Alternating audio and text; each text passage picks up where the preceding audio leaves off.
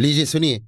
मुंशी प्रेमचंद के लिखे कथा संग्रह, मानसरोवर आठ की कहानी, गरीब की हाय, मेरी यानी समीर गोस्वामी की आवाज़ में। मुंशी राम सेवक भौएँ चढ़ाए हुए घर से निकले और बोले, इस जीने से तो मरना भला है। मृत्यु को प्राय इस तरह के जितने निमंत्रण दिए जाते हैं, यदि वो सबको स्वीकार करती तो आज सारा संसार उजाड़ दिखाई देता। मुंशी राम सेवक चांदपुर गाँव के एक बड़े रईस थे। रईसों के सभी गुण इनमें भरपूर थे। मानव चरित्र की दुर्बलता उनके जीवन का आधार थी। वो नित्य मुंसिफी कचहरी के हाथे में एक नीम के पेड़ के नीचे कागजों का बस्ता खोले एक टूटी सी चौकी पर बैठे दिखाई देते थे। किसी ने कभी उन्हें किसी इजलास पर कानूनी बहस व मुकदमे की पैरवी करते नहीं देखा। परंतु उन्हें सब लोग मुख्तार साहब कहकर पुकारते थे। चाहे तूफ़ान आवे, पानी भर से ओले गिरे, पर मुख्तार साहब वहाँ से टस से मस न होते। जब वो कचहरी चलते तो देहातियों के झुंड के झुंड उनके साथ हो लेते। चारों ओर से उन पर विश्वास और आदर की दृष्टि पड़ती। सब में प्रसिद्ध था कि उनकी जीभ पर सरस्वती विराजती है। इसे वकालत कहो या मुख्तारी, परंतु ये केवल कुल मर्यादा की प्रतिष्ठा का पालन था। आमदनी अधिक न होती थी। चांदी के सिक्कों की तो चर्चा ही क्या कभी कभी तांबे के सिक्के भी निर्भय उनके पास आने में हिचकते थे। मुंशी जी की एक कानूनदानी में कोई संदेह न था, परंतु पास के बखेड़े ने उन्हें विवश कर दिया था। खैर, जो हो, उनका ये पेशा केवल प्रतिष्ठा पालन के निमित्त था, नहीं तो उनके निर्वाह का मुख्य साधन आसपास की अनाथ पर खाने पीने में सुखी विधवाओं और भोले भाले किंतु धनी वृद्धों की श्रद्धा थी। विधवाएँ अपना रुपया उनके यहाँ अमानत रखती। बूढ़े अपने कपूतों के डर से अपना धन उन्हें सौंप देते, पर रुपया एक बार उनकी मुट्ठी में जाकर फिर निकलना भूल जाता था। वो ज़रूरत पड़ने पर कभी कभी कर्ज ले लेते थे। भला बिना कर्ज लिए किसी का काम चल सकता है। भोर की साँझ के करार पर रुपया लेते, पर साँझ कभी नहीं आती थी। सारांश मुंशी जी कर्ज लेकर देना नहीं सीखे थे। ये उनकी कुल प्रथा थी। ये सभी मामले बहुधा मुंशी जी के सुख चैन में विघ्न डालते थे। कानून और अदालत का तो उन्हें कोई डर न था। इस मैदान में उनका सामना करना पानी में मगर से लड़ना था। परंतु जब कोई दुष्ट उनसे भिड़ जाता, उनकी ईमानदारी पर संदेह करता और उनके मुँह पर बुरा भला कहने पर उतारू हो जाता, तब मुंशी जी के हृदय पर बड़ी चोट लगती। इस प्रकार की दुर्घटनाएँ प्रायः होती रहती थी। हर जगह ऐसे ओछे रहते हैं, जिन्हें दूसरों को नीचा दिखाने में ही आनंद आता है। ऐसे ही लोगों का सहारा पाकर कभी कभी छोटे आदमी मुंशी जी के मुँह लग जाते थे। नहीं तो एक कुंजड़िन की इतनी मजाल नहीं थी कि उनके आँगन में जाकर उन्हें बुरा भला कहे। मुंशी जी उसके पुराने गाहक थे। बरसों तक उससे साग भाजी ली थी। यदि दाम न दिया तो कुंजड़िन को संतोष करना चाहिए था। दाम जल्दी व देर से मिल ही जाता। परंतु वो मुँह फट कुंजड़िन दो ही बरसों में घबरा गई और उसने अपने आने पैसों के लिए एक प्रतिष्ठित आदमी का पानी उतार लिया। झुंझलाकर मुंशी जी अपने को मृत्यु का कलेवा बनाने पर उतारू हो गए तो इसमें उसका कुछ दोष न था। इसी गाँव में मूँगा नाम की एक विधवा ब्राह्मणी रहती थी। उसका पति बर्मा की काली पलटन में हवलदार था और लड़ाई में वहीं मारा गया। सरकार की ओर से उसके अच्छे कामों के बदले मूँगा को पाँच सौ रुपये मिले थे। विधवा स्त्री जमाना नाजुक था। बेचारी ने ये सब रुपए मुंशी राम सेवक को सौंप दिए और महीने महीने थोड़ा थोड़ा उसमें से मांग कर अपना निर्वाह करती रही। मुंशी जी ने ये कर्तव्य कई वर्ष तक तो बड़ी ईमानदारी के साथ पूरा किया। पर जब बूढ़ी होने पर भी मूँगा नहीं मरी और मुंशी जी को ये चिंता हुई कि शायद उसमें से आधी रकम भी स्वर्ग यात्रा के लिए नहीं छोड़ना चाहती तो एक दिन उन्होंने कहा, मूँगा तुम्हें मरना है या नहीं? या साफ़ साफ़ कह दो कि मैं ही अपने मरने की फ़िक्र करूँ? उस दिन मूँगा की आँखें खुली, उसकी नींद टूटी। बोली, मेरा हिसाब कर दो। हिसाब का चिट्ठा तैयार था। अमानत में अब एक कौड़ी बाकी न थी। मूँगा ने बड़ी कड़ाई से मुंशी जी का हाथ पकड़ लिया और कहा, अभी मेरे ढाई सौ रुपये तुमने दबा रखे हैं। मैं एक कौड़ी भी न छोड़ूँगी। परंतु अनाथों का क्रोध पटाखे की आवाज़ है, जिससे बच्चे डर जाते हैं और असर कुछ नहीं होता। अदालत में उसका ज़ोर न था, न लिखा पढ़ी थी, न हिसाब किताब। हाँ पंचायत से कुछ आसरा था। पंचायत बैठी। कई गाँव के लोग इकट्ठे हुए। मुंशी जी नियत और मामले के साफ़ थे। सभा में खड़े होकर पंचों से कहा, भाइयों, आप सब लोग सत्यपरायण और कुलीन हैं। मैं आप सब साहबों का दास हूँ। आप सब साहबों की उदारता और कृपा से दया और प्रेम से मेरा रोम रोम कृतज्ञ है। क्या आप लोग सोचते हैं कि मैं इस अनाथनी और विधवा स्त्री के रुपए हड़प कर गया हूँ? पंचों ने एक स्वर से कहा, नहीं नहीं, आपसे ऐसा नहीं हो सकता। राम सेवक, यदि आप सब सज्जनों का विचार हो कि मैंने रुपए दबा लिए तो मेरे लिए डूब मरने के सिवा और कोई उपाय नहीं। मैं धनाढ़ नहीं हूँ, ना मुझे उदार होने का घमंड है, पर अपनी कलम की कृपा से, आप लोगों की कृपा से किसी का मोहताज नहीं। क्या मैं ऐसा ओछा हो जाऊँगा कि एक अनाथनी के रुपए पचा लूँ? पंचों ने एक स्वर से फिर कहा, नहीं नहीं, आपसे ऐसा नहीं हो सकता। मुँह देखकर टीका काढ़ा जाता है। पंचों ने मुंशी जी को छोड़ दिया। पंचायत उठ गई। मूँगा ने आह भरकर संतोष किया और मन में कहा अच्छा यहाँ ना लिया तो ना सही। वहाँ कहाँ जाएगा? अब कोई मूँगा का दुख सुनने वाला और सहायक न था। दरिद्रता से जो कुछ दुख भोगने पड़ते हैं, वो सब उसे झेलने पड़े। वो शरीर से पुष्ट थी, चाहती तो परिश्रम कर सकती थी।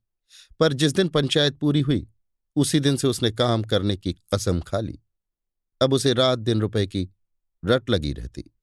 उठते, बैठते, सोते, जागते उसे केवल एक काम था, और वो मुंशी राम सेवक का भला मनाना। झोपड़े के दरवाजे पर बैठी हुई, रात दिन उन्हें सच्चे मन से असीसा करती। बहुधा अपनी असीस के वाक्यों में ऐसे कविता के भाव और उपमाओं का व्यवहार करती कि लोग सुनकर अचंभे में आ जाते। धीरे धीरे मूँगा पगली हो चली। नंगे सिर, नंगे शरीर, हाथ में एक कुल्हाड़ी लिए हुए सुनसान स्थानों में जा बैठती। झोपड़े के बदले अब वो मरघट पर नदी के किनारे खंडहरों में घूमती दिखाई देती। बिखरी हुई लटें लाल लाल आँखें, पागलों सा चेहरा, सूखे हुए हाथ पाँव उसका ये स्वरूप देखकर लोग डर जाते थे। अब कोई उसे हँसी में भी नहीं छेड़ता। यदि वो कभी गाँव में निकल आती तो स्त्रियाँ घरों के किवाड़ बंद कर लेती। पुरुष कतरा कर इधर उधर से निकल जाते और बच्चे चीख मारकर भागते। यदि कोई लड़का भागता न था तो वो मुंशी रामसेवक का सुपुत्र राम गुलाम था। बाप में जो कुछ कोर कसर रह गई थी, वो बेटे में पूरी हो गई थी। लड़कों का उसके मारे नाक में दम था। गाँव के काने और लंगड़े आदमी उसकी सूरत से चिढ़ते थे और गालियाँ खाने में तो शायद ससुराल में आने वाले दामाद को भी इतना आनंद न आता हो। वो मूँगा के पीछे तालियाँ बजाता, कुत्तों को साथ लिए उस समय तक रहता, जब तक वो बेचारी तंग आकर गाँव से निकल न जाती। रुपया, पैसा, होश, हवास खोकर उसे पगली की पदवी मिली और अब वो सचमुच पगली थी। अकेली बैठी अपने आप घंटों बातें किया करती। जिसमें राम सेवक के मांस, हड्डी, चमड़े, आँखें, कलेजा आदि को खाने, मसलने, नोचने, खसोटने की बड़ी उत्कट इच्छा प्रकट की जाती थी और जब उसकी ये इच्छा सीमा तक पहुँच जाती तो वो राम सेवक के घर की ओर मुँह करके खूब चिल्लाकर और डरावने शब्दों में हाक लगाती, तेरा लहू पीऊँगी प्रायः रात के सन्नाटे में ये गरजती हुई आवाज़ सुनकर स्त्रियाँ चौंक पड़ती, परंतु इस आवाज़ से भयानक उसका ठठाकर हंसना था। मुंशी जी के लहू पीने की कल्पित खुशी में वो ज़ोर से हंसा करती थी। इस ठठाने से ऐसी आसुरिक उद्दंडता, ऐसी पाश्विक उग्रता टपकती थी कि रात को सुनकर लोगों का खून ठंडा हो जाता था। मालूम होता, मानो सैकड़ों उल्लू एक साथ हंस रहे हैं। मुंशी राम सेवक बड़े हौसले और कलेजे के आदमी थे। न उन्हें दीवानी का डर था, न फौजदारी का। परंतु मूँगा के इन डरावने शब्दों को सुन वो भी सहम जाते। हमें मनुष्य के न्याय का डर न हो, परंतु ईश्वर के न्याय का डर प्रत्येक मनुष्य के मन में स्वभाव से रहता है। मूँगा का भयानक रात का घूमना राम सेवक के मन में कभी कभी ऐसी ही भावना उत्पन्न कर देता। उनसे अधिक उनकी स्त्री के मन में, उनकी स्त्री बड़ी चतुर थी। वो इनको इन सब बातों में प्रायः सलाह दिया करती थी। उन लोगों की भूल थी जो लोग कहते थे कि मुंशी जी की जीभ पर सरस्वती विराजती है। वो गुण तो उनकी स्त्री को प्राप्त था। बोलने में वो इतनी ही तेज थी जितना मुंशी जी लिखने में थे। और ये दोनों स्त्री पुरुष प्रायः अपनी अवश दशा में सलाह करते कि अब क्या करना चाहिए। आधी रात का समय था। मुंशी जी नित्य नियम के अनुसार अपनी चिंता दूर करने के लिए शराब के दो चार घूंट पीकर सो गए थे। यकायक मूँगा ने उनके दरवाजे पर आकर ज़ोर से हाँक लगाई, तेरा लहू पीऊँगी और खूब खिलखिलाकर हँसी। मुंशी जी ये भयावना ठहाका सुनकर चौंक पड़े। डर के मारे पैर थर थर कांपने लगे। कलेजा धक धक करने लगा। दिल पर बहुत ज़ोर डालकर उन्होंने दरवाज़ा खोला। जाकर नागिन को जगाया। नागिन ने झुंझलाकर कहा, क्या कहते हो? मुंशी जी ने दबी आवाज़ से कहा, वो दरवाजे पर आकर खड़ी है। नागिन उठ बैठी, क्या कहती है? तुम्हारा सिर। क्या दरवाजे पर आ गई? हाँ आवाज़ नहीं सुनती हो नागिन मूँगा से नहीं, परंतु उसके ध्यान से डरती थी। तो भी उसे विश्वास था कि मैं बोलने में उसे ज़रूर नीचा दिखा सकती हूँ। संभल कर बोली, कहो तो मैं उससे दो दो बातें कर लूँ? परंतु मुंशी जी ने मना किया। दोनों आदमी पैर दबाए हुए ड्योढ़ी में गए और दरवाजे से झाँक कर देखा। मूँगा की धुंधली मूरत धरती पर पड़ी थी और उसकी सांस तेज़ी से चलती सुनाई देती थी। रामसेवक के लहू और मांस की भूख में वो अपना लहू और मांस सुखा चुकी थी। एक बच्चा भी उसे गिरा सकता था, परंतु उससे सारा गाँव थर थर कांपता। हम जीते मनुष्य से नहीं डरते, पर मुर्दे से डरते हैं। रात गुजरी, दरवाज़ा बंद था, पर मुंशी जी और नागिन ने बैठकर रात काटी। मूँगा भीतर नहीं घुस सकती थी और उसकी आवाज़ को कौन रोक सकता था? मूँगा से अधिक डरावनी उसकी आवाज़ थी। भोर को मुंशी जी बाहर निकले और मूँगा से बोले यहाँ क्यों पड़ी है? मूँगा बोली, तेरा लहू पीऊँगी। नागिन ने बल खाकर कहा, तेरा मुँह झुलस दूँगी? पर नागिन के विष ने मूँगा पर कुछ असर न किया। उसने ज़ोर से ठहाका लगाया। नागिन खिसियानी सी हो गई। हँसी के सामने मुँह बंद हो जाता है। मुंशी जी फिर बोले, यहाँ से उठ जा। ना उठूँगी। कब तक पड़ी रहेगी? तेरा लहू पीकर जाऊँगी। मुंशी जी की प्रखर लेखनी का यहाँ कुछ ज़ोर न चला और नागिन की आग भरी बातें यहाँ सर्द हो गई। दोनों घर में जाकर सलाह करने लगे, ये बला कैसे टलेगी? इस आपत्ति से कैसे छुटकारा होगा? देवी आती है तो बकरे का खून पीकर चली जाती है, पर यह डायन मनुष्य का खून पीने आई है। वो खून, जिसकी अगर एक बूंद भी कलम बनाने के समय निकल पड़ती थी तो अठवारों और महीनों सारे कुंबे को अफसोस रहता, और ये घटना गाँव में घर घर फैल जाती थी। क्या यही लहू पीकर मूँगा का सूखा शरीर हरा हो जाएगा? गाँव से ये चर्चा फैल गई। मूँगा मुंशी जी के दरवाजे पर धरना दिए बैठी है। मुंशी जी के अपमान में गाँव वालों को बड़ा मज़ा आता था। देखते देखते सैकड़ों आदमियों की भीड़ लग गई। इस दरवाजे पर कभी कभी भीड़ लगी रहती थी। ये भीड़ राम गुलाम को पसंद न थी। मूँगा पर उसे ऐसा क्रोध आ रहा था कि यदि उसका बस चलता तो वो उसे कुएँ में ढकेल देता। इस तरह का विचार उठते ही राम गुलाम के मन में गुदगुदी समा गई और वो बड़ी कठिनता से अपनी हँसी रोक सका। वो कुएँ में गिरती तो क्या मज़े की बात होती। परंतु ये चुड़ैल यहाँ से टलती ही नहीं, क्या करूँ? मुंशी जी के घर में एक गाय थी, जिसे खली, दाना और भूसा तो खूब खिलाया जाता, पर वो सब उसकी हड्डियों में मिल जाता। उसका ढांचा पुष्ट होता जाता था। राम गुलाम ने उसी गाय का गोबर एक हाणी में घोला और सब का सब बेचारी मूँगा पर उड़ेल दिया। उसके थोड़े बहुत छीटे दर्शकों पर भी डाल दिए। बेचारी मूँगा लदफद हो गई और लोग भाग खड़े हुए। कहने लगे, ये मुंशी राम गुलाम का दरवाज़ा है। यहाँ इसी प्रकार का शिष्टाचार किया जाता है। जल्द भाग चलो, नहीं तो अब के इससे बढ़कर खातिर की जाएगी। इधर भीड़ कम हुई, उधर राम गुलाम घर में जाकर खूब हंसा और तालियाँ बजाई। मुंशी जी ने इस व्यर्थ की भीड़ को ऐसी सहज में और ऐसे सुंदर रूप से हटा देने के उपाय पर अपने सुशील लड़के की पीठ ठोकी। सब लोग तो चंपत हो गए, पर बेचारी मूँगा ज्यों की त्यों बैठी रह गई। दोपहर हुई, मूँगा ने कुछ नहीं खाया। साँझ हुई, हज़ार कहने सुनने से भी उसने खाना नहीं खाया। गाँव के चौधरी ने बड़ी खुशामद की। यहाँ तक कि मुंशी जी ने हाथ तक जोड़े, पर देवी प्रसन्न न हुई। निदान, मुंशी जी उठकर भीतर चले गए। वो कहते थे कि रूठने वाले को भूख आप ही मना लिया करती है। मूँगा ने ये रात भी बिना दाना पानी के काट दी। लालाजी और लालायन ने आज फिर जाग जाग कर भोर किया आज मूँगा की गरज और हँसी बहुत कम सुनाई पड़ती थी। घर वालों ने समझा भला टली। सवेरा होते ही जो दरवाज़ा खोलकर देखा तो वो अचेत पड़ी थी। मुँह पर मक्खियाँ भिनभिना रही थी और उसके प्राण पखेरु उड़ चुके थे। वो इस दरवाजे पर मरने ही आई थी। जिसने उसके जीवन की जमा पूंजी हर ली थी, उसी को अपनी जान भी सौंप दी। अपने शरीर की मिट्टी तक उसकी भेंट कर दी। धन से मनुष्य को कितना प्रेम होता है। धन अपनी जान से भी ज़्यादा प्यारा होता है, विशेषकर बुढ़ापे में। ऋण चुकाने के दिन ज्यो ज्यो पास आते जाते हैं त्यों त्यों उसका ब्याज बढ़ता जाता है। ये कहना यहाँ व्यर्थ है कि गाँव में इस घटना से कैसी हलचल मची और मुंशी राम सेवक कैसे अपमानित हुए। छोटे छोटे से गाँव में ऐसी असाधारण घटना होने पर जितनी हलचल हो सकती, उससे अधिक ही हुई। मुंशी जी का अपमान जितना होना चाहिए था, उससे बाल बराबर भी कम न हुआ। उनका बचा खुचा पानी भी इस घटना से चला गया। अब गाँव का चमार भी उनके हाथ का पानी पीने या उन्हें छूने का रवादार न था। यदि किसी घर में कोई गाय खूंटे पर मर जाती है तो वो आदमी महीनों द्वार द्वार भीख माँगता फिरता है। न नाई उसकी हजामत बनावे, न कहार उसका पानी भरे, न कोई उसे छुए।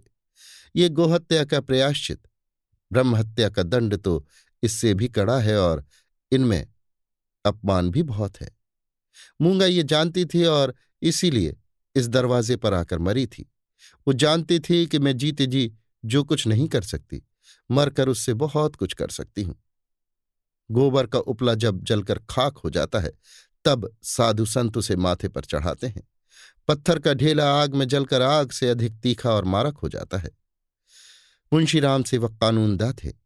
कानून ने उन पर कोई दोष नहीं लगाया था। मूँगा किसी कानूनी दफ़ा के अनुसार नहीं मरी थी। ताजिरात हिंद में उसका कोई उदाहरण नहीं मिलता था। इसलिए जो लोग उनसे प्रायश्चित करवाना चाहते थे उनकी भारी भूल थी। कुछ हर्ज नहीं, कहार पानी न भरे ना सही, वो आप पानी भर लेंगे। अपना काम आप करने में भला लाज ही क्या? बला से नाई बाल न बनावेगा। हजामत बनाने का काम ही क्या है? दाढ़ी बहुत सुंदर वस्तु है। दाढ़ी मर्द की शोभा और सिंगार है। और जो फिर बालों से ऐसी घिन होगी तो एक एक आने में तो अस्त्र मिलते हैं। धोबी कपड़े न धोबेगा इसकी भी कुछ परवाह नहीं। साबुन तो गली गली कौड़ियों के मोल आता है। एक बट्टी साबुन में दर्जनों कपड़े ऐसे साफ़ हो जाते हैं, जैसे बगुले के पर। धोबी क्या खाकर ऐसा साफ़ कपड़ा धोवेगा? पत्थर पर पटक पटक कर कपड़ों का लत्ता निकाल लेता है। आप पहने दूसरे को भाड़े पर पहनावे, भट्ठी में चढ़ावे, रेह में भिगावे, कपड़ों की तो दुर्गत कर डालता है। जभी तो कुर्ते दो तीन साल से अधिक नहीं चलते। नहीं तो दादा हर पाँचवें बरस दो अचकन और दो कुर्ते बनवाया करते थे। मुंशी राम सेवक और उनकी स्त्री ने दिन भर तो यों ही कहकर अपने मन को समझाया। साँझ होते ही उनकी तर्कनाएँ शिथिल हो गई। अब उनके मन पर भय ने चढ़ाई की। जैसे जैसे रात बीतती थी, भय भी बढ़ता जाता था। बाहर का दरवाज़ा भूल से खुला रह गया था, पर किसी की हिम्मत न पड़ती थी कि जाकर बंद तो करावे। निदान, नागिन ने हाथ में दिया लिया। मुंशी जी ने कुल्हाड़ा। रामगोपाल ने गणासा। इस ढंग से तीनों चौंकते हिचकते दरवाजे पर आए। यहाँ मुंशी जी ने बड़ी बहादुरी से काम लिया। उन्होंने निधड़क दरवाजे से बाहर निकलने की कोशिश की। कांपते हुए पर ऊँची आवाज़ में नागिन से बोले, तुम व्यर्थ डरती हो? वो क्या यहाँ बैठी है? पर उनकी प्यारी नागिन ने उन्हें अंदर खींच लिया और झुंझलाकर बोली, तुम्हारा यही लड़कपन तो अच्छा नहीं। ये दंगल जीतकर तीनों आदमी रसोई के कमरे में आए और खाना पकने लगा। पर मूँगा उनकी आँखों में घुसी हुई थी। अपनी परछाई को देखकर मूँगा का भय होता था। अंधेरे कोनों में मूँगा बैठी मालूम होती थी। वही हड्डियों का ढांचा, वही बिखरे हुए बाल, वही पागलपन, वही डरावनी आँखें। मूँगा का नख शिख दिखाई देता था। इसी कोठरी में आटे दाल के कई मटके रखे हुए थे। वहीं कुछ पुराने चिथड़े भी पड़े हुए थे। एक चूहे को भूख ने बेचैन किया। मटकों ने कभी अनाज की सूरत नहीं देखी थी, पर सारे गाँव में मशहूर था कि इस घर के चूहे गजब के डाकू हैं। तो वो उन दानों की खोज में, जो मटकों से कभी नहीं गिरे थे, रेंगता हुआ इस चिथड़े के नीचे आ निकला। कपड़े में खड़खड़ाहट हुई।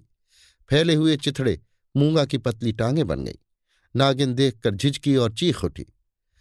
मुंशी जी बदहवास होकर दरवाजे की ओर लपके, राम गुलाम दौड़कर इनकी टांगों से लिपट गया। चूहा बाहर निकल आया। उसे देखकर इन लोगों के होश ठिकाने हुए। अब मुंशी जी साहस करके मटके की ओर चले। नागिन ने कहा, रहने भी दो, देख ली तुम्हारी मर्दान की। मुंशी जी अपनी प्रिया नागिन के इस अनादर पर बहुत बिगड़े। क्या तुम समझती हो मैं डर गया? भला डर की क्या बात थी? मूँगा मर गई, क्या वो बैठी है? मैं कल नहीं दरवाजे के बाहर निकल गया था। तुम रोकती नहीं मैं ना माना। मुंशी जी की इस दलील ने नागिन को निरुत्तर कर दिया। कल दरवाजे के बाहर निकल जाना या निकलने की कोशिश करना साधारण काम न था। जिसके साहस का ऐसा प्रमाण मिल चुका है, उसे डरपोक कौन कह सकता है? ये नागिन की हठधर्मी थी। खाना खाकर तीनों आदमी सोने के कमरे में आए, परंतु मूँगा ने यहाँ भी पीछा न छोड़ा। बातें करते थे, दिल को बहलाते थे। नागिन ने राजा हरदौल और रानी सारंधा की कहानियाँ कहीं। मुंशी जी ने फौजदारी के कई मुकदमों का हाल कह सुनाया। परंतु तो भी, इन उपायों से भी मूँगा की मूर्ति उनकी आँखों के सामने से न हटती थी। जरा भी खटखटाहट होती कि तीनों चौंक पड़ते। इधर पत्तियों में सनसनाहट हुई कि उधर तीनों के रोंगटे खड़े हो गए रह रहकर एक धीमी आवाज़ धरती के भीतर से उनके कानों में आती थी। तेरा लहू पीऊँगी। आधी रात को नागिन नींद से चौंक पड़ी। वो इन दिनों गर्भवती थी। लाल लाल आँखों वाली, तेज और नुकीले दांतों वाली मूँगा उनकी छाती पर बैठी हुई जान पड़ती थी। नागिन चीख उठी।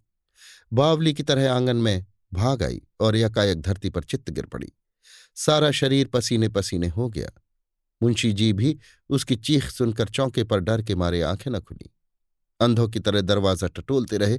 बहुत देर के बाद उन्हें दरवाज़ा मिला। आँगन में आए। नागिन ज़मीन पर पड़ी हाथ पाँव पटक रही थी। उसे उठाकर भीतर लाए, पर रात भर उसने आँखें न खोली। भोर को अकबक बकने लगी। थोड़ी देर में ज्वर हो आया। बदन लाल तवासा हो गया। साँझ होते होते उसे सन्निपात हो गया और आधी रात के समय जब संसार में सन्नाटा छाया हुआ था, नागिन इस संसार से चल बसी। मूँगा के डर ने उसकी जान ली। जब तक मूँगा जीती रही, वो नागिन की फुफकार से सदा डरती रही।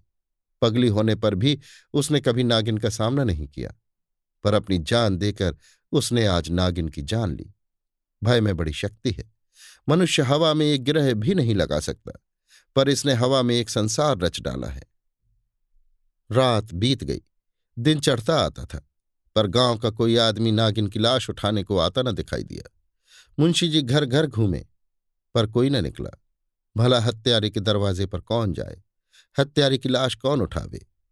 इस समय मुंशी जी का रोब दाब उनकी प्रबल लेखनी का भय और उनकी कानूनी प्रतिभा एक भी काम न आई। चारों ओर से हार कर मुंशी जी फिर अपने घर आए। यहाँ उन्हें अंधकार ही अंधकार दिखता था।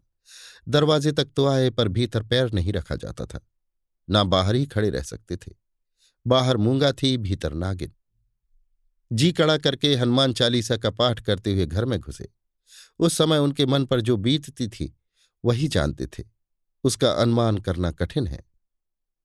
घर में लाश पड़ी हुई, न कोई आगे, न पीछे। दूसरा ब्याह तो हो सकता था। अभी इसी फागुन में तो पचासवां लगा है, पर ऐसी सुयोग और मीठी बोलने वाली स्त्री कहाँ मिलेगी? अफसोस, अब तगादा करने वालों से बहस कौन करेगा? कौन उन्हें निरुत्तर करेगा? लेन देन का हिसाब किताब कौन इतनी खूबी से करेगा? किसकी कड़ी आवाज़ तीर की तरह तगादेदारों की छाती में चुभेगी? ये नुकसान अब पूरा नहीं हो सकता। दूसरे दिन मुंशी जी लाश को एक ठेले गाड़ी पर लाद कर गंगा जी की तरफ़ चले। शव के साथ जाने वालों की संख्या कुछ भी न थी। एक स्वयं मुंशी जी, दूसरे उनके पुत्र रत्न राम गुलाम जी। इस बेज्जती से मूँगा की लाश भी नहीं उठी थी। मूँगा ने नागिन की जान लेकर भी मुंशी जी का पिंड न छोड़ा। उनके मन में हर घड़ी मूँगा की मूर्ति विराजमान रहती थी। कहीं रहते उनका ध्यान इसी ओर रहा करता था। यदि दिल बहलाव का कोई उपाय होता तो शायद वो इतने बेचैन न होते। पर गाँव का एक पुतला भी उनके दरवाजे की ओर न झांकता था। बेचारे अपने हाथों पानी भरते आप ही बर्तन धोते।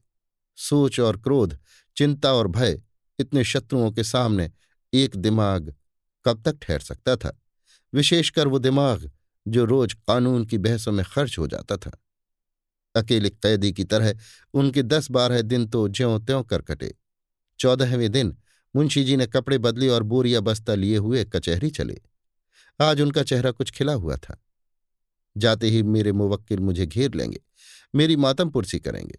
मैं आंसुओं की दो चार बूंदें गिरा दूँगा। फिर बेनामों रहन नामों और सुलह नामों की भरमार हो जाएगी। मुट्ठी गर्म होगी।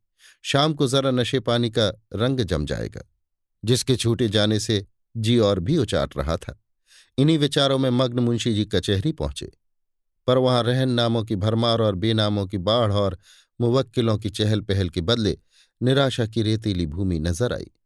बस्ता खोले घंटों बैठे रहे पर कोई नज़दीक भी न आया। किसी ने इतना भी न पूछा कि आप कैसे हैं।